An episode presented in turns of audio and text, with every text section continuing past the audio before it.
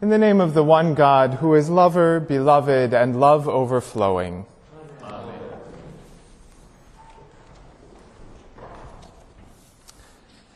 Individual salvation is one of the great heresies of contemporary Christianity. And it lies at the root of so much of the trouble in which we find ourselves, individually, communally, and as an American and a world people. It's easy to see it in the yard signs of various political persuasions that say essentially God or Jesus or science or loving compassion are on my side and forget the rest of you if you're not on board with it. It's much harder, however, to see this spiritual cancer in ourselves and in the small ways we dismiss or condemn or seek to control those people God has brought into our lives to share and expand and enrich our sense of God's beloved community.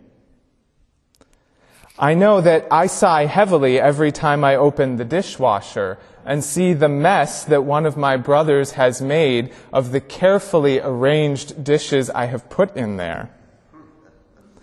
Your focus may be the speed or slowness at which people drive, or the views they hold on marriage, or their irresponsibility with finances or deadlines.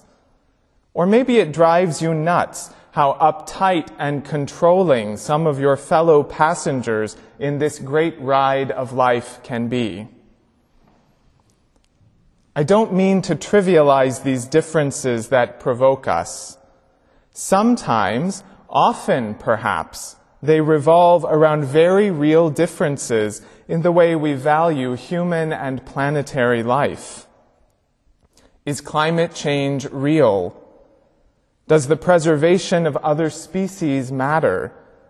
How about black lives, trans lives, women's lives? What about the rural poor or the refugees swirling the globe fleeing war and famine? These differences and the ways they lead us to act or not act have real consequences for real people. They can mean the difference between life and death for someone, or sometimes for some millions of someones. How we act and how we believe matters. What matters even more, though, is how we love or refuse to love. All three of this morning's readings focus on the obstacles to reconciliation and harmony in the community of faith. So important is harmony that Jesus tells his disciples not even to think of approaching the altar if they suspect their brother or sister has a gripe with them. Forget about correcting or controlling others. Jesus doesn't seem to care who's actually right in the situation, which is very vexing for someone like me. Reconciliation, not adherence to my sense of correct behavior or belief, is of primary importance. Sin is nothing more or less than the turning away from the loving, indwelling presence of God to seek our own salvation by our own means. Yes, as Jesus reminds us, our eyes and our hands prompt us to turn away from God. We certainly all know the power of advertising to woo us into believing that the buy it now button on Amazon will fulfill the nagging need in our hearts. And by the way, for you non-monastics, it's no different in a monastery. You know, I pick up the mail, so I see the packages rolling in day by day and many of them have my own name on them. We all scratch that spiritual itch in unhealthy ways. And these compulsions are what Moses is talking about when he says, Your heart turns away and you do not hear. but are led astray to bow down to other gods and serve them. In their essence, these compulsions are ways that we set ourselves up as God, that we seek our own salvation by our own means, as if we could somehow make our lives full and complete and total, alone. That's why they lie at the root of sin.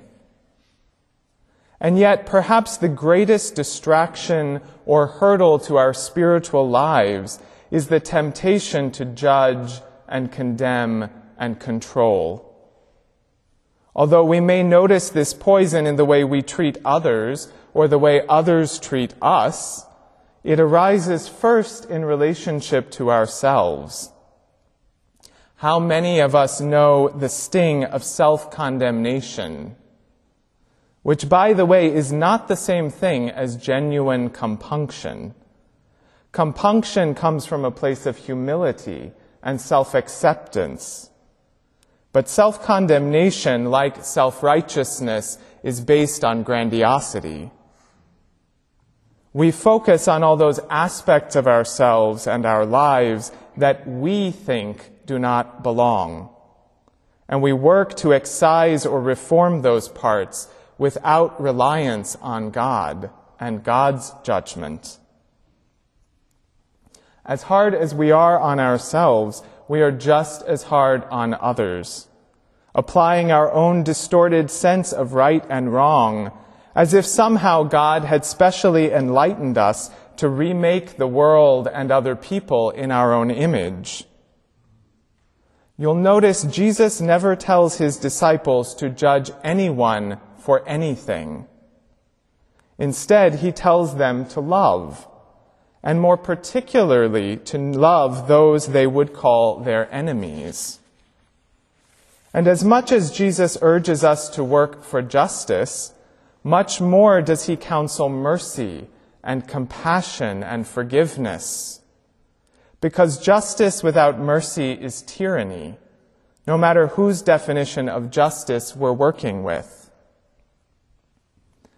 As one example of this dynamic, civil rights activist and theologian Ruby Sales reflects on the quickness of progressive white Christians, of whom I am one, to condemn those who disagree with them.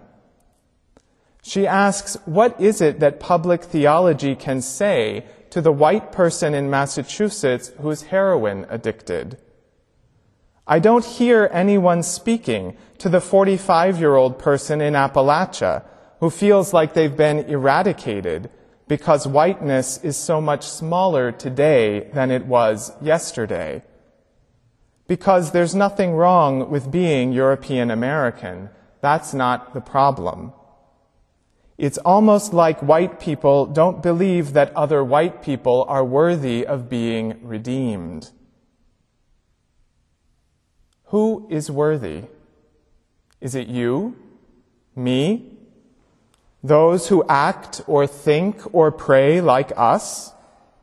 Those people with the right yard signs or the right voting record or the right beliefs on whatever issues drive us?